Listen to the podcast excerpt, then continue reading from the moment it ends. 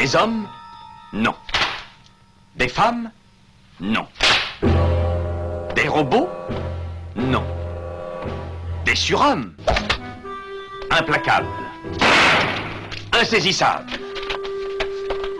Invincibles. Insensibles.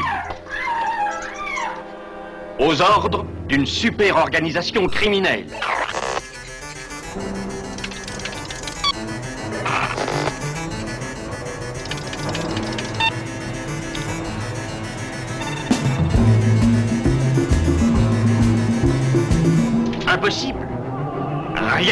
Impossible.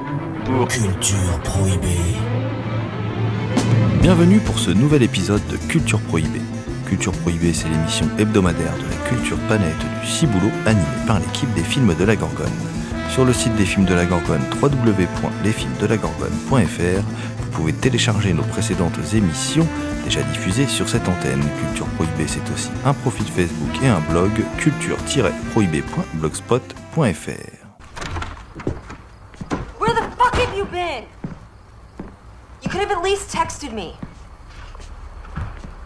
That they don't text.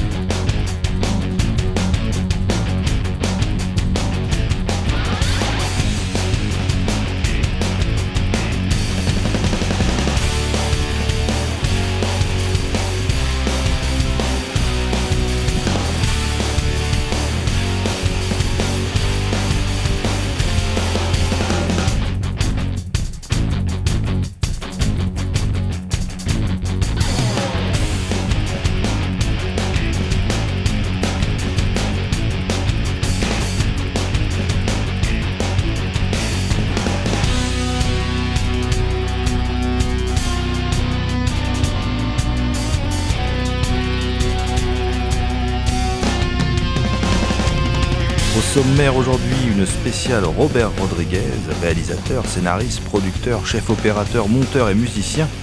Robert Rodriguez est le fondateur et président directeur général Del Rey Network, chaîne du câble lancée en décembre 2013 à destination du public latino-américain.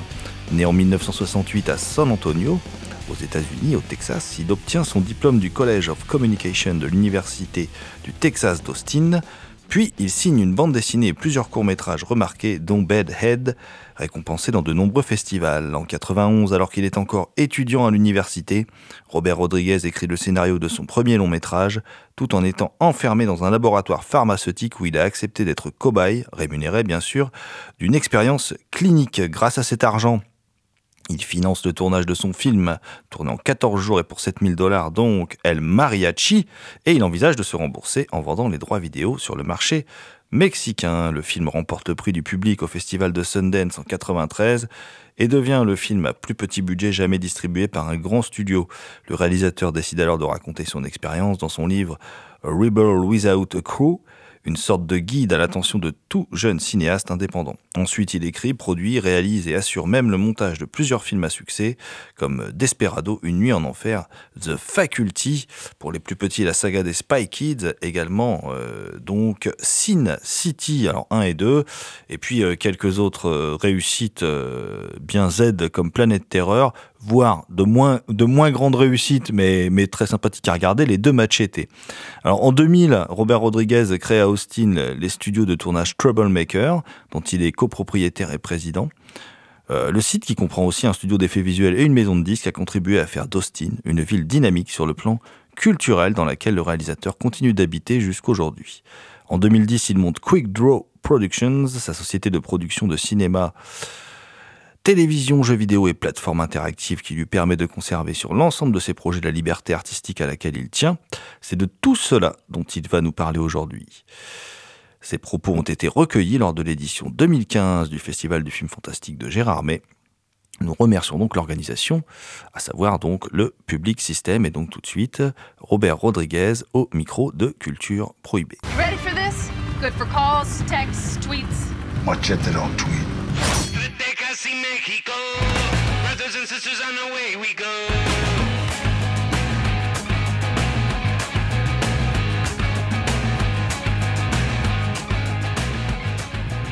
This German read that uh, when you were young, you did a, a, a comic.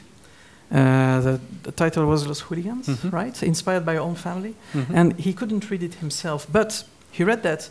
I mean, he knows that the theme of family is very important for Right. you in your movies as well, actually.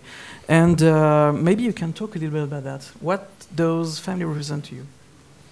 I came from a family of 10 kids, so I family I was the third oldest, so I I helped raise most of them and my comic strip was based on my brothers and sisters. My first films starred my brothers and sisters and they were my crew cuz they were all just sitting around anyway, so we said let's make a movie together. And those movies that we did were early versions of Spy Kids. You know, they were uh, where I got the idea to do Spy Kids. They would always win film festivals because they're really funny action comedies with kids. And um, you know, the theme of family comes up a lot. You know, in my movies, just because I think that's just. Uh, I was just surrounded by so much family all growing up. That was my worldview five boys, five girls. You know, my parents are still together. I have five kids of my own.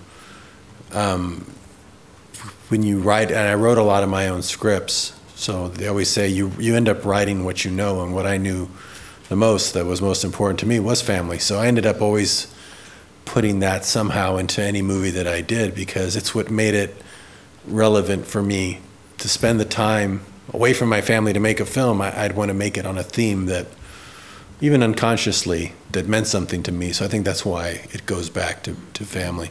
For other people, it's it's other things. You know, some people family isn't at all important. Um, they didn't grow up that way. You know, they come from a, a different kind of household. But me, growing up Mexican American in the United States in a family of that size, that's kind of always on your mind. that's just that's just how you grew up.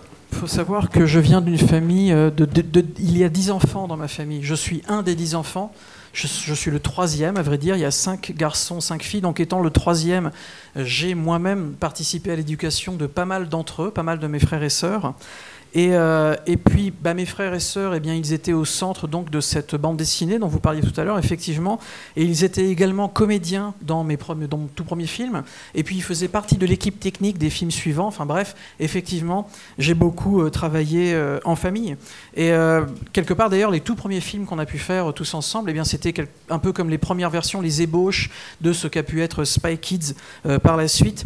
Et c'est vrai que le thème de la famille, eh bien, c'est un thème qui revient souvent, qui revient régulièrement, parce que c'était tout simplement mon environnement, c'est là-dedans que j'ai grandi, et c'était euh, ma, vision du monde a été une vision très, euh, très familiale.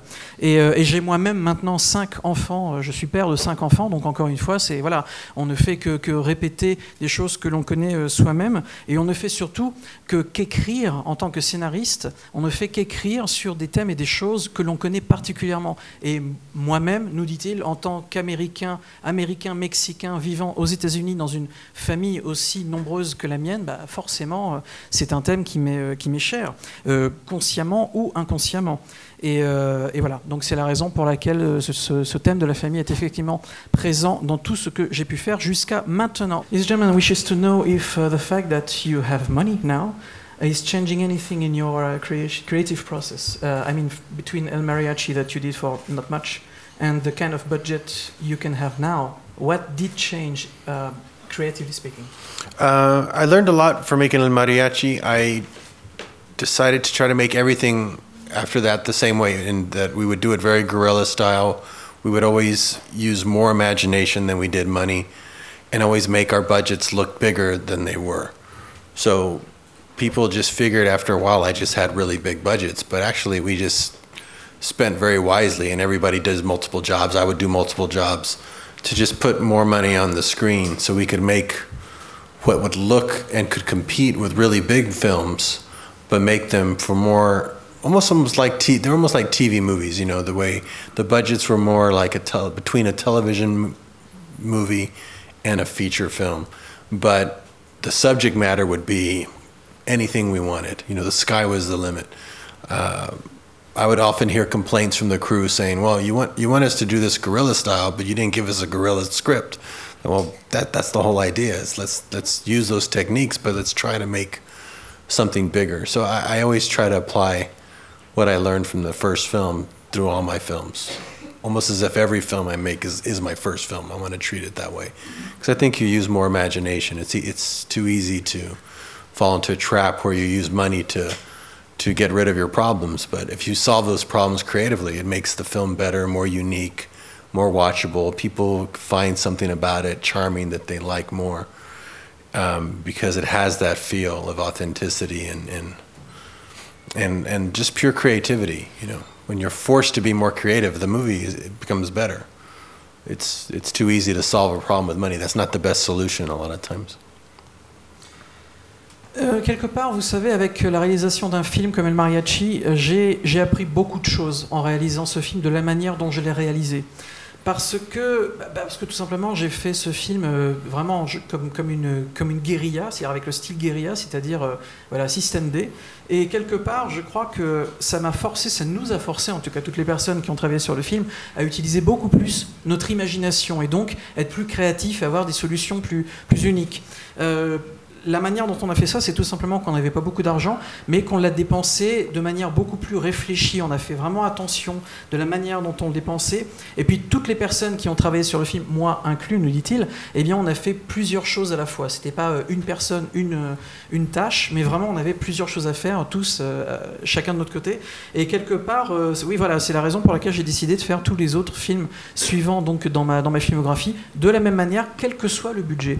Et, à mon avis, c'est quel que soit le, sujet, encore une fois, et à mon avis, c'est vraiment ce qui donne ce cachet euh, unique, vraiment. euh, euh, je crois que lorsque l'on résout les problèmes, pas avec de l'argent, parce que quelque part c'est- trop facile, mais de la manière la plus créative possible, eh bien, on a un film qui est vraiment unique, plus authentique.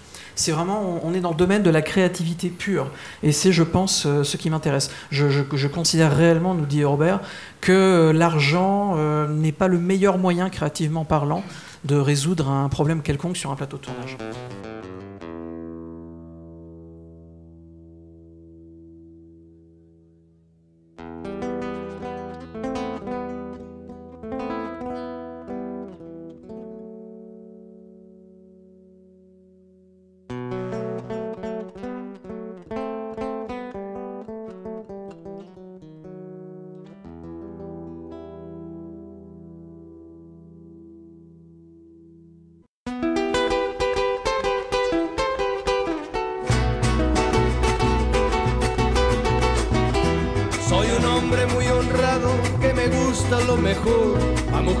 No me falta ni el dinero ni el amor. Jineteando en mi caballo por la sierra yo me voy. Las estrellas y la luna ellas me dicen dónde voy. Ay, ay, ay, ay, ay, ay, mi amor. Ay, mi morena de mi corazón.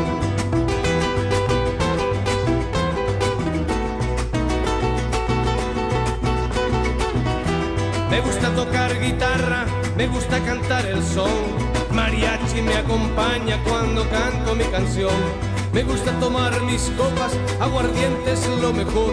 También el tequila blanco con su sal le da sabor. Ay, ay, ay, ay, ay, ay, mi amor. Ay, mi morena de mi corazón.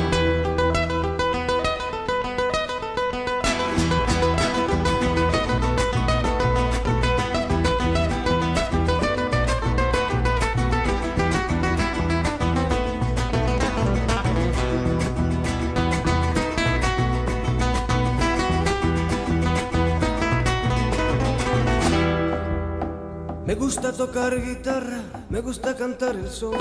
El mariachi me acompaña cuando canto mi canción. Me gusta tomar mis copas, aguardiente es lo mejor. También el tequila blanco con su sal le da sabor. Ay, ay, ay, ay,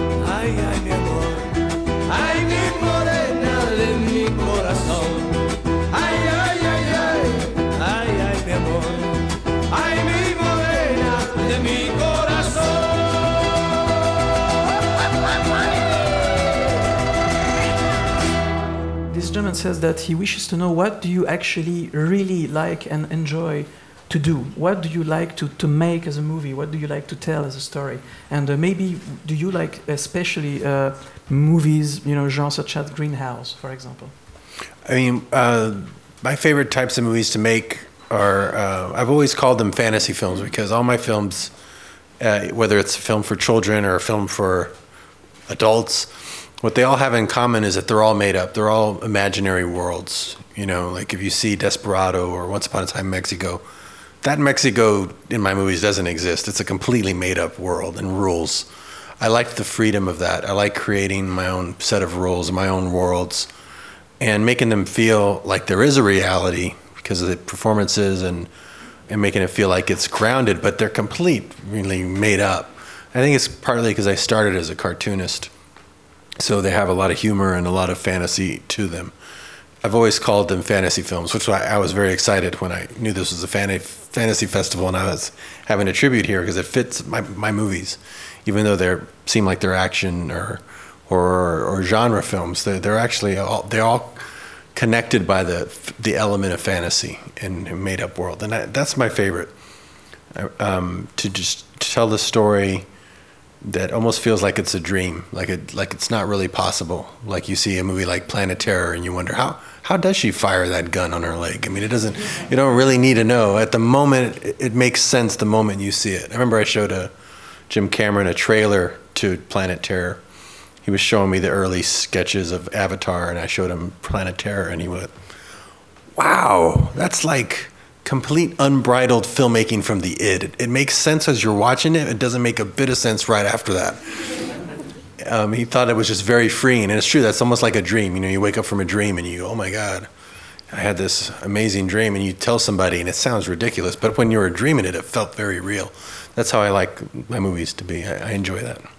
Pour moi, c'est vrai que, nous dit Robert Rodriguez, euh, j'aime le genre fantastique. Et c'est ça que, que j'aime faire, c'est ça qui est mon univers, c'est le, le genre fantastique, en tout cas le fantastique au sens large du terme. Je m'explique, euh, je fais des films qui sont parfois très différents. Euh, je fais parfois des films plutôt pour enfants, comme Spy Kids par exemple, et puis parfois des films euh, franchement plus pour adultes, mais ce qui est le point commun de, de, tous mes films, eh bien, c'est ce, ce, fantastique qui est distillé à l'intérieur. Et surtout, plus particulièrement, euh, les, les mondes imaginaires dans lesquels les personnages évoluent. Regardez par exemple un film comme Desperado. Desperado se passe au Mexique, d'accord On s'assoit, on regarde le film, on est au Mexique. Certes, mais ce n'est pas vraiment le Mexique. C'est-à-dire que le Mexique que vous voyez dans mon film n'existe pas. Ça, ça n'existe pas. Ça nous rappelle des choses. C'est très exagéré, mais ça n'existe pas. C'est imaginaire. C'est ancré dans la réalité. On y croit mais ça n'existe pas. Et ça, ça m'excite vraiment. C'est vraiment quelque chose qui me qui m'intéresse d'avoir cette liberté en tant que réalisateur de pouvoir créer des, des, univers qui ressemblent à la réalité, mais qui sont complètement imaginaires.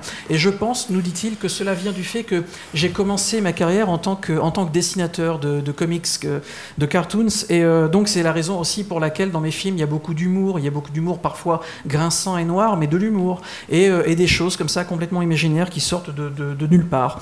Et je crois que quelque part, c'est aussi lorsque j'ai appris donc que le festival de Gérardmer allait me rendre hommage, eh bien j'ai pensé que ça correspondait parfaitement finalement à cet imaginaire qui est le mien, c'est-à-dire cet imaginaire des mondes euh, fantastiques et qui, qui n'existent pas, qui sont reliés à la réalité mais qui n'en font pas partie. Euh, moi, je crois que c'est vraiment euh, comme si on était en train de, rêver. Et le, le, meilleur exemple que je peux vous donner, c'est, je me rappelle d'une fois où James Cameron m'avait fait voir euh, les, premiers, euh, les premiers dessins, les premières ébauches pour le film Avatar, et puis juste après, moi, je lui ai fait voir la bande-annonce de Planète Terror. Et vous vous rappelez sûrement, en Planète Terror, cette femme qui a un pistolet au niveau de la jambe, enfin bref, des trucs qui n'existent absolument pas. Et James Cameron a dit, bon, il a vraiment été frappé par cette bande-annonce, et il a dit, c'est vrai que ça, ça a vraiment on a vraiment l'impression d'assister à un rêve dans le sens où, exactement comme lorsque l'on est en train de rêver, il y a plein de trucs incroyables qui se passent, mais tout a un sens, on se dit, bon, ça va, c'est logique, tout, ça va, tout va bien. Mais quand on se réveille et qu'on essaye de raconter ce qu'on a rêvé, là, on se rend compte, dans le regard de ceux qui vous écoutent, que non, ça n'a aucun sens. Et quelque part, eh bien, il me disait, en tout cas, James Cameron me disait que sur la bande-annonce de Planet Terror, c'est pareil. C'est que quand on voit la bande-annonce, il y a plein de choses qui se passent et ça va, on comprend, c'est logique. Mais dès que la bande-annonce est terminée, dès que le, dès que le film s'arrête, on se rend compte qu'en fait, non, c'est n'importe quoi. Et quelque part, c'est ce, voilà, tout cet aspect fantasmagorique de ce que je fais qui me, qui me plaît dans mon travail. According to you, how the, the, the fantastic genre uh, has evolved in the last few years, what is your point of view on that? On the fantastic How do you genre? think the fantastic genre has evolved? Hmm, how has it evolved? I mean, for me, horror, fantasy, sci-fi. I mean, it's always been around. People have have enjoyed it in many different ways. Before there were movies, there were books, and then there were, you know, graphics and comics, and now and television has a big mainstay of it. But film is, has kind of always been been there, and um, I think just every new filmmaker that comes brings their their thing to it, and, and it evolves because of the filmmakers. So uh, I love festivals like this that celebrate the filmmaker and the fantasy filmmaker, because that's what keeps it evolving and keeps it fresh. For us longtime fans, it still feels like every year there's something new. And I'm excited to see where it'll go. You know how that storytelling. You see that storytelling in video games now, and what's the next version going to be? You know that's what's exciting for me, with things like virtual reality and you know fantasy will, will be I think a mainstay in that. Vous savez, le genre euh, des films d'horreur, les films fantastiques, les films de science-fiction, c'est un genre qui finalement a toujours été là. Euh, bien sûr, avant, c'était des livres, c'était de la littérature, et puis on a également des exemples dans la, dans la bande dessinée, les romans graphiques, euh, la télévision, les séries télévisées. Je pense que c'est un genre qui a, qui a toujours été autour de nous, toujours été là, et je crois que les, les réalisateurs, les nouveaux réalisateurs, la, la nouvelle génération de réalisateurs, eux-mêmes, à chaque fois, apportent un petit quelque chose différent, apportent un petit peu d'eux-mêmes, et je crois que c'est ce petit quelque chose que chaque dessinateur apporte, euh, que chaque réalisateur pardon, apporte avec euh, les nouveaux films qui sont réalisés, et bien qui fait que euh, le genre est renouvelé, le genre se renouvelle, et il y a donc euh, comme ça des, nouvelles choses qui arrivent, et c'est ce qui permet de garder le genre aussi frais que possible. Il, nous dit qu'en fait, à chaque fois qu'il voit un nouveau film dans ce genre de festival, par exemple, eh bien, il lui semble qu'il y a quelque chose de nouveau. À chaque fois, il voit quelque chose auquel il n'aurait pas forcément pensé auparavant, et, euh, et c'est vraiment intéressant pour lui. Alors aujourd'hui, maintenant, on peut voir ce genre de, de nouveaux thèmes, de nouvelles narrations autour du thème du fantastique dans des médias différents, comme par exemple le jeu vidéo. Euh, et je crois que tout ce qu'il va y avoir au-delà du jeu vidéo est très très excitant euh, pour lui. Euh, par exemple, le thème de la réalité virtuelle, les casques de réalité virtuelle, tout ce que cela va donner dans l'avenir, c'est très très excitant de voir les nouvelles possibilités que le genre fantastique est en train d'embrasser.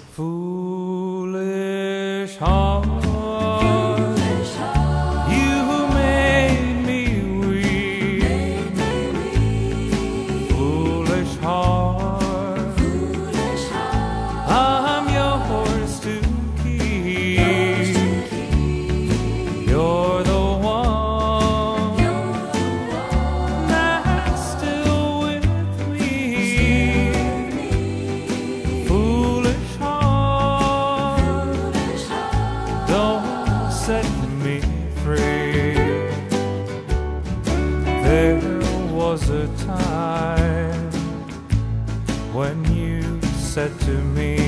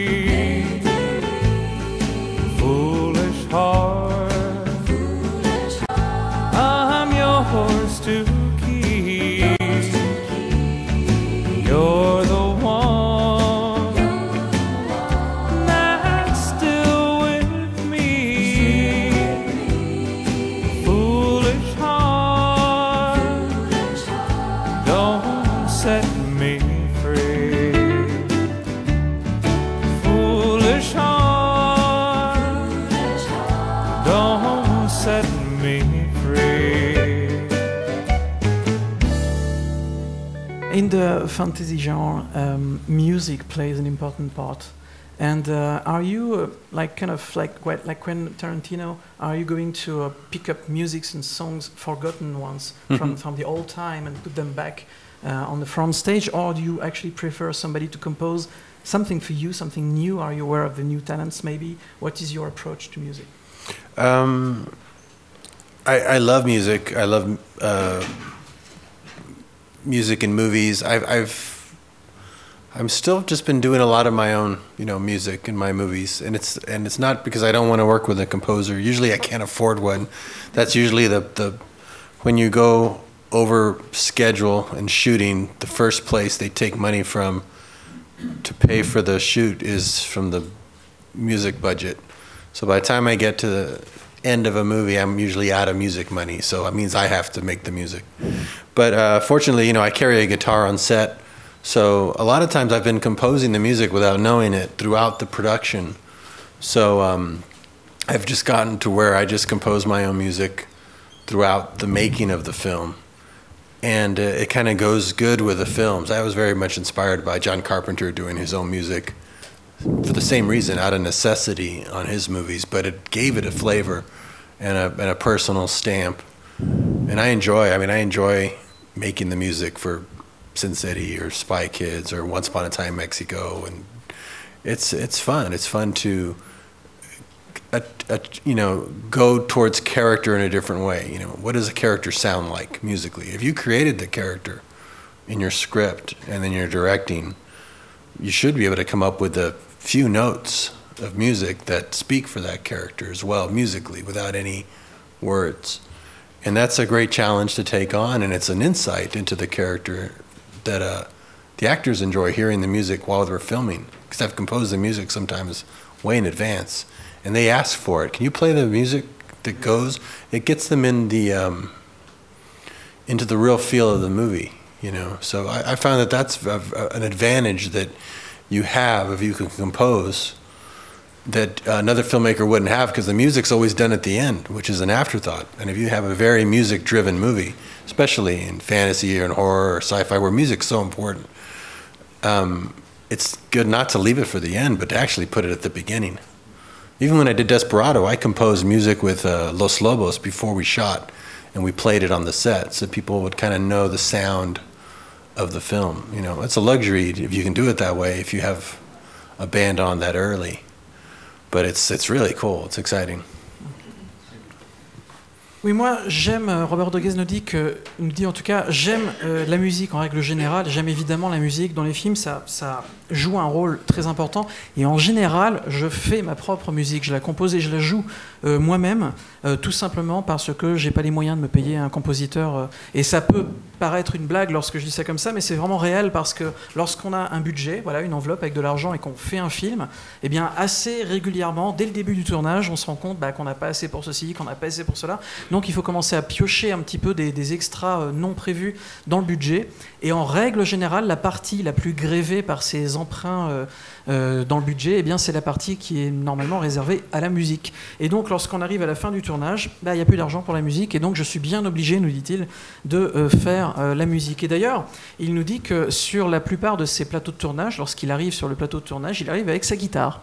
Il a sa guitare, et puis quand il a 2-3 minutes de libre, il prend sa guitare, il joue un truc comme ça. Et ce qu'il joue finalement, eh bien, ça change en fonction des scènes, ça évolue pendant le tournage, et il se rend compte parfois inconsciemment qu'il est en train de composer la musique du film. Il s'en rend même pas compte. Mais c'est important parce que puisqu'il la joue sur le plateau de tournage, donc il la joue au milieu des comédiens, eh bien chaque comédien entend la musique et ça, ça, c'est très important parce que ça participe à, l'élaboration du, du- caractère d'un personnage.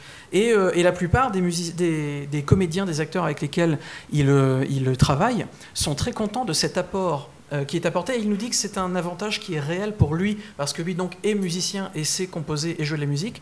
Eh bien, c'est un avantage parce qu'il peut réellement euh, communiquer des sentiments, des choses qui seraient parfois très compliquées à expliquer avec des mots, alors qu'avec quelques notes de musique, ça passe tout de suite tout seul. Dans la plupart des autres films, bien évidemment, en général, la musique est faite après le tournage, donc il n'y a pas de... Il n'y a pas de plus-value sur le tournage en lui-même pour les comédiens, pour les acteurs. Donc euh, pour lui, c'était vraiment euh, important. Ça donne une espèce de, goût particulier. C'est exactement ce que quelqu'un comme John Carpenter, par exemple, faisait lui-même sur ses propres films. Et, euh, c'est vrai que ça donne un, goût particulier lorsqu'on voit des films comme Spy Kids ou comme d'autres films comme Once Upon a Time in Mexico. La musique était vraiment déjà présente pendant le tournage et a vraiment joué un rôle dans le, travail qu'on a pu...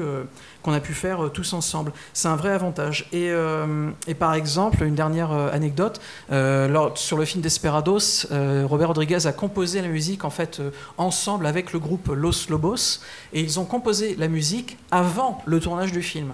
Donc pendant le tournage du film, eh bien, il y avait une sono, et ils pouvaient passer la musique, et ça participait réellement de l'ambiance, de l'état d'esprit des, personnages, des comédiens, et c'était euh, voilà, vraiment euh, une vraie valeur ajoutée pour le film.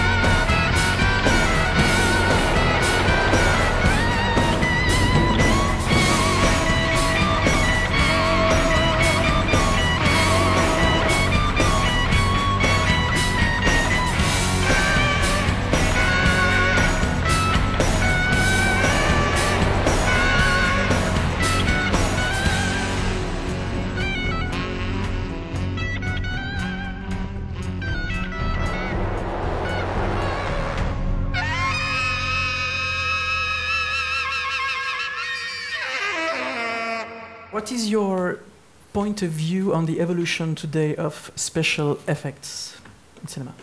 Special effects. That's a good question. What do I think of the special effects? Well, I, I enjoy the freedom that special effects allows today. I mean, it used to be, how are we going to do this effect? You know, is it possible to do this idea? Now anything is possible. It's really just a matter of how you do it so that it feels like you don't break the reality. I think sometimes it can be overused where you don't believe anything you're seeing, and actually should you know I prefer when it's the reverse where you don't even notice them. I've had many movies that have, um, like when I did Once Upon a Time in Mexico. You know, Desperado, I think, had two effect shots in it. We had to erase a cable, and that was really new back then to erase a cable you're not supposed to see. Everything else, you just kind of had to let it go. By Once Upon a Time Mexico, which is very realistic, you know, kind of Western, there was about 600 effects, but there were invisible ones. You wouldn't know that there were even effects because it was just like muzzle flashes or bullets coming out of guns and bullet hits and things that we didn't have time to do for real. Um, that they were supposed to be invisible effects. Um, when you see an effect, you know you can appreciate it as being a great effect, but sometimes it pulls you a little bit out of the movie. So sometimes it's it's kind of like the money problem. You can you wash away your problem with an effect. You know, sometimes you want to try to be more creative and figure out a way to people don't you don't break the illusion for people. But it's certainly uh, it's surprising how just you know 20 years ago most of this wasn't even you wouldn't even imagine some of the things we could do. You wouldn't even bother because it would be impossible. It was really hard to do effects, you know, get a visual across to people, an idea across. So I, I do like that freedom. But then, kind of when you can do anything, then what do you do? You know, there's a there's a, a, a great creativity and freedom in limitation when you're limited. So sometimes you have to kind of create your own limitations so that you're, you're free within those boundaries, whether it be realism or whatever you're, you're trying to seek. Oui, la question donc portait sur le regard que, que Robert Rodriguez porte sur les, les, effets spéciaux et leur évolution. Et euh, Robert Rodriguez nous dit qu'il il apprécie la liberté que, donne, euh, qu'apporte aujourd'hui la, simplicité, entre guillemets, euh, des effets spéciaux. En tout cas, euh, la, facilité avec laquelle on peut faire presque tout et n'importe quoi. En fait, avant, il y a quelques années, la question que les réalisateurs se posaient, lorsqu'ils étaient en train de, de, penser à leur futur film, c'était est-ce que cela va être possible? Comment est-ce qu'on va pouvoir faire ceci? Comment est-ce qu'on va pouvoir réaliser cela? Alors qu'aujourd'hui, tout est possible, tout et n'importe quoi. Euh, tout est possible et parfois c'est un petit peu trop possible et on voit un peu trop d'effets spéciaux. En fait, il nous dit que lui, il préfère quand les effets spéciaux sont invisibles. Euh, et il nous donne un exemple, il nous donne l'exemple de Desperado, un film dans lequel il y a deux plans euh, qui comportent des effets spéciaux, c'est tout simplement en fait des câbles qu'il fallait effacer. Donc voilà, c'était vraiment les tout débuts des effets spéciaux. C'était pas bien compliqué. Mais dans Once Upon a Time in Mexico, là par contre, il y a euh, 600 plans truqués. Euh, mais encore une fois, ils sont quasiment invisibles parce que bah, c'est rajouter une balle par-ci, une balle par-là. C'est des petites choses, euh, mais qui, mais qui encore une fois correspondent à ce que lui préfère en tant que réalisateur, c'est-à-dire des effets spéciaux qu'on ne voit pas. Euh, un, bon effet spécial vraiment réussi dans ce genre de film, c'est un effet spécial qu'on ne voit pas. Euh, et euh, parce qu'il nous dit que lorsqu'un effet spécial, lorsqu'un plan truqué est trop visible, et lorsqu'on se dit ah tiens bah, là il y a un effet spécial, eh bien ça nous quelque part ça, ça, pose immédiatement une espèce de, de, distance par rapport au film. On sort de l'histoire, on n'est plus impliqué à 100% parce qu'on voit la, la, fabrication du film. Et ça c'est un peu dommage. Mais c'est vrai qu'il est complètement surpris lorsque lui-même nous dit que lorsqu'il réfléchit à il y a ne serait-ce que 20 ans, 20 ans c'est quand même pas si vieux que ça, mais il y a 20 ans il y avait certaines choses que l'on voit aujourd'hui dans les films qui sortent euh, et qu'on est presque habitué à voir, euh, qui, qui aurait été tout simplement inimaginable il y a 20 ans. Personne ne se serait même n'aurait même passé un peu de temps à essayer d'imaginer ce qu'on pourrait faire. C'était pas imaginable. Voilà, c'était juste. Euh, on a vraiment, il y, il y, a vraiment eu un pas de, de, géant. Mais quelque part, il nous dit que cette liberté, encore une fois, parfois, C'est devenu tellement facile qu'on a un peu trop de liberté, et trop de liberté tue la créativité. Selon lui, c'est vrai qu'il faut quand même parfois avoir des contraintes. Avant, avec les contraintes qu'il y avait, ça, bah, voilà, justement, quand on n'avait pas assez d'argent, ou ceci, ou cela, ça nous forçait à trouver des solutions créatives qu'on n'a plus vraiment à chercher aujourd'hui. Donc, il nous dit qu'en tant que réalisateur, il lui arrive souvent de se poser ses propres limites ses propres contraintes pour pouvoir euh, faire surgir la créativité euh, dans son travail en tant que réalisateur.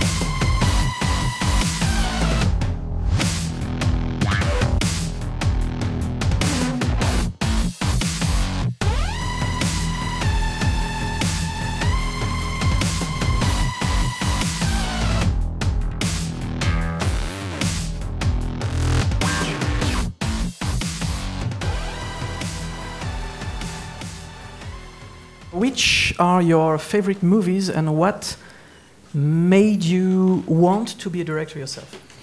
What are my, my favorite movies? Oh my gosh. You It kind of changes, changes from from year to year, but um, I like all kinds of movies. To make, I like certain types of movies to make that those that involve a lot of craftsmanship and and uh, a lot of things to do to make it work. I, I don't know if I would shoot just a straight drama. I kind of like to.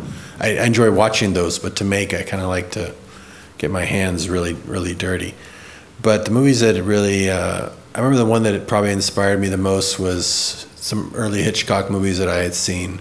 I mean, they weren't early ones, but when I was younger, there was a theater that showed old old movies. My mom would take us to, and we saw Spellbound and um, Notorious, and the Salvador Dali dream sequence in Spellbound stuck with me for years. I, I, for years, I thought I had dreamt it, and when I watched it again, I realized it was exactly the way I remembered, but it was in the movie that way, and it made me very interested in creating dream imagery where people wouldn't remember if they dreamt something or if they saw your movie.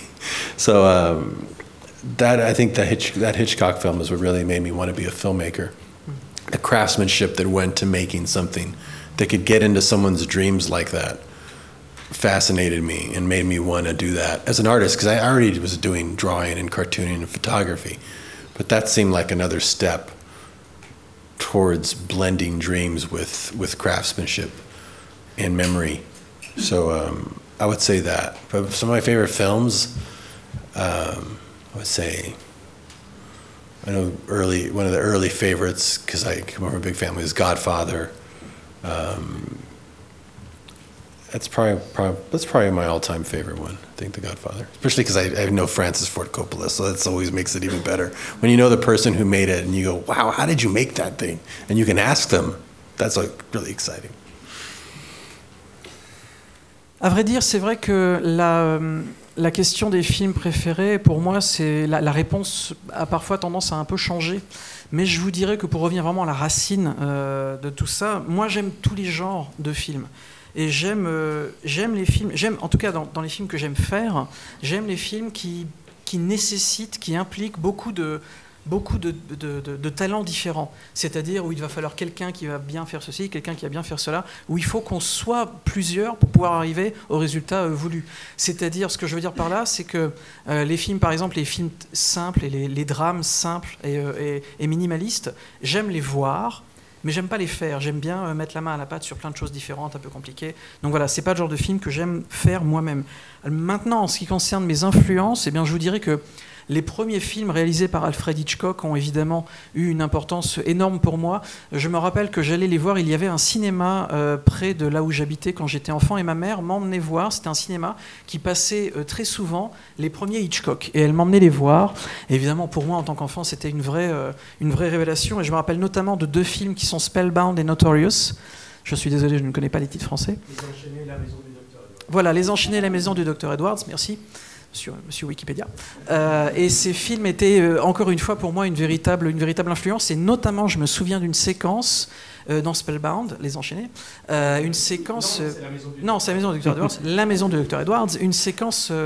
qui est, qui est rêvée en fait dans le film. Et pendant des années, l'ayant vu enfant, pendant des années, j'ai pensé moi-même, nous dit-il, que j'avais rêvé, que c'était un rêve à moi, que j'avais rêvé en dehors du film. Et lorsque j'ai revu le film plusieurs années plus tard, je me suis rendu compte qu'en fait pas du tout. Le souvenir que j'avais, qui était onirique, etc., eh bien, il était exactement tel quel dans le film. Et il s'était vraiment inscrit dans ma mémoire comme, comme étant un rêve. Et pour moi, j'étais fasciné par ce qu'avait réussi à faire Hitchcock avec ce film. Et j'ai essayé d'ailleurs moi-même par la suite de refaire cela. Vraiment ça m'a fasciné et c'est quelque chose que essayé de retrouver après dans mes premières activités professionnelles. J'étais d'abord dessinateur et puis j'ai fait de la photo. J'ai essayé dans le dessin, j'ai essayé dans la photo. Et puis quelque part, l'étape suivante logique, j'ai envie de dire, eh bien c'était le cinéma. Comment réussir à, à- à imprimer dans la mémoire des spectateurs une séquence de manière à ce qu'ils aient l'impression que ce soit leur propre souvenir. C'est vraiment le genre de thème qui m'a fasciné, qui m'a donné envie de, faire des films. Et bon, après, pour vous donner un autre exemple de film qui, pour moi, a été une influence majeure et qui reste, je pense, nous dit-il, la, plus grande influence pour moi en tant que réalisateur en cinéma, eh bien, c'est Le Parrain. Le Parrain de, de Francis Ford Coppola. Et puis, euh, nous dit-il, Le Parrain, en plus, c'est un film qui est réalisé par donc Coppola et Coppola, eh bien, c'est devenu un ami. Donc quelque part, c'est assez formidable de voir un film comme ça, de, se dire mais comment il a fait ceci cela, et puis finalement de pouvoir lui poser directement la question mais comment tu peux faire ceci cela? C'est très pratique d'avoir quelqu'un comme Francis Ford Coppola en ami euh, lorsque l'on peut poser ce genre de questions et obtenir la réponse directement. Let's talk actually about TV series. Um, actually, this gentleman said that uh, he knows that um, you launched quite a short time ago your own TV channel. And uh, El Rey with uh, two uh, TV series, actually uh, El Matador and um, From Dusk Till Dawn. And what would you say, according to you, what does television now, networks and so on, are bringing you that maybe you, you cannot find in uh, in cinema? Um, well, yeah, that that has been an exciting thing to have your own television network. I wish it was it wasn't only in the states. I wish you could watch it. It's fun. I mean, I get to program anything I want. So it's my favorite genre films, my favorite horror films, kung fu, fantasy, science fiction, um, classic television shows we license like Miami Vice and Starsky and Hutch and and uh, and then we create shows like I have from Dust Till Dawn. We're about to start our next season. Um, uh, we had a show called Matador. I have a show called the. It's not here yet, but we'll be releasing it internationally soon. It's called the Director's Chair, where I interview other big directors about the craft for like an hour. I mean, just real inside filmmaking uh, kind of things you never hear, you know, from a filmmaker to another filmmaker. Um, so interesting things. So that's what I, for me, television uh, is allows me to to do a long form storytelling or just like shows that where I can go to a filmmaker that I know and make that a show. You know, you couldn't really make you could make a film out of that, but you could have a long ongoing series with top filmmakers and storytellers really examining the craft and all kinds of things that don't exist right now. You could kind of give it to an audience through through the television medium. It's just another way to tell stories.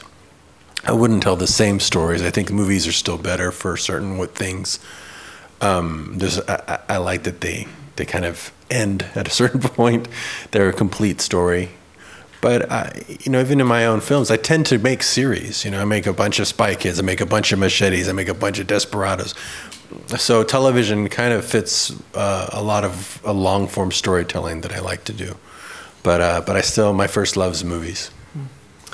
Vous savez, avoir sa propre chaîne de télévision, c'est quelque chose qui est réellement euh, excitant parce que parce qu'on peut tout faire. On peut faire tout ce qui nous plaît, tout ce que voilà. C'est pour, moi en tout cas, c'est formidable. Je peux faire voir des films de kung-fu, j'en fais voir d'ailleurs des films de science-fiction, euh, des films des grands classiques également, des séries télé classiques comme Miami Vice ou euh, Starsky Hutch. Euh, et puis surtout, bien sûr, on peut produire, réaliser et faire voir, diffuser nos propres séries télévisées, des choses qui nous tiennent vraiment euh, à cœur, comme Matador par exemple, dont vous parliez tout à l'heure, ou From Dusk Till Dawn, et également une nouvelle série télévisée euh, qui est une série qui s'appelle Director's Chair, euh, donc le fauteuil du réalisateur, et, c'est une série dans laquelle je m'assois face à un réalisateur, nous dit Robert Rodriguez, et je lui pose des questions, je l'interview sur son métier, sur le métier de réalisateur, sur la, fabrique d'un film, et, on prend vra- vraiment notre temps, on, prend- on pose les bonnes questions, ça dure une heure, c'est formidable, c'est le genre de liberté qu'avoir sa propre chaîne de télévision aujourd'hui aux États-Unis vous permet. Euh, et, euh, et moi, je trouve ça très intéressant. J'aime, si vous voulez, euh, dans, dans le- la série télévisée, la télévision aux États-Unis, j'aime le fait de pouvoir raconter quelque chose sur une très longue durée. Et c'est quelque chose, nous dit Robert Rodriguez, que je fais déjà quelque part dans mes films, parce que la plupart des films que j'ai faits, si vous regardez bien, que ce soit Spy Kids ou Matador ou autre chose, eh bien, ce sont des films dans lesquels il y a un volet, puis deux, parfois trois, quatre. J'aime bien raconter des choses qui durent dans le temps.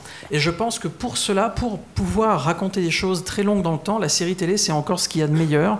Euh, alors bien sûr, après, pour raconter une histoire qui a un début et une fin, une histoire complète, euh, je pense évidemment que le médium film reste ce qu'il y a de mieux. Mais c'est vrai que, encore une fois, avoir, euh, avoir cet outil à portée de main, c'est créativement parlant, c'est vraiment formidable.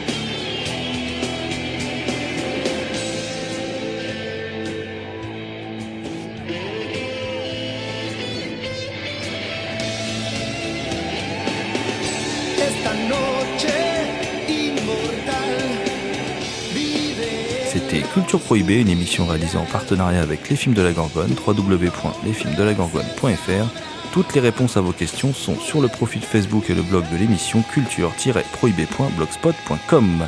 Culture Prohibée était une émission préparée et animée par votre serviteur Jérôme Potier, dit La Gorgone, assisté pour la programmation musicale d'Alexis, dit Admiral Lee. Euh, une émission mise en son par Léo Magnin, The Last But Not The List. Salut les gens, à la prochaine.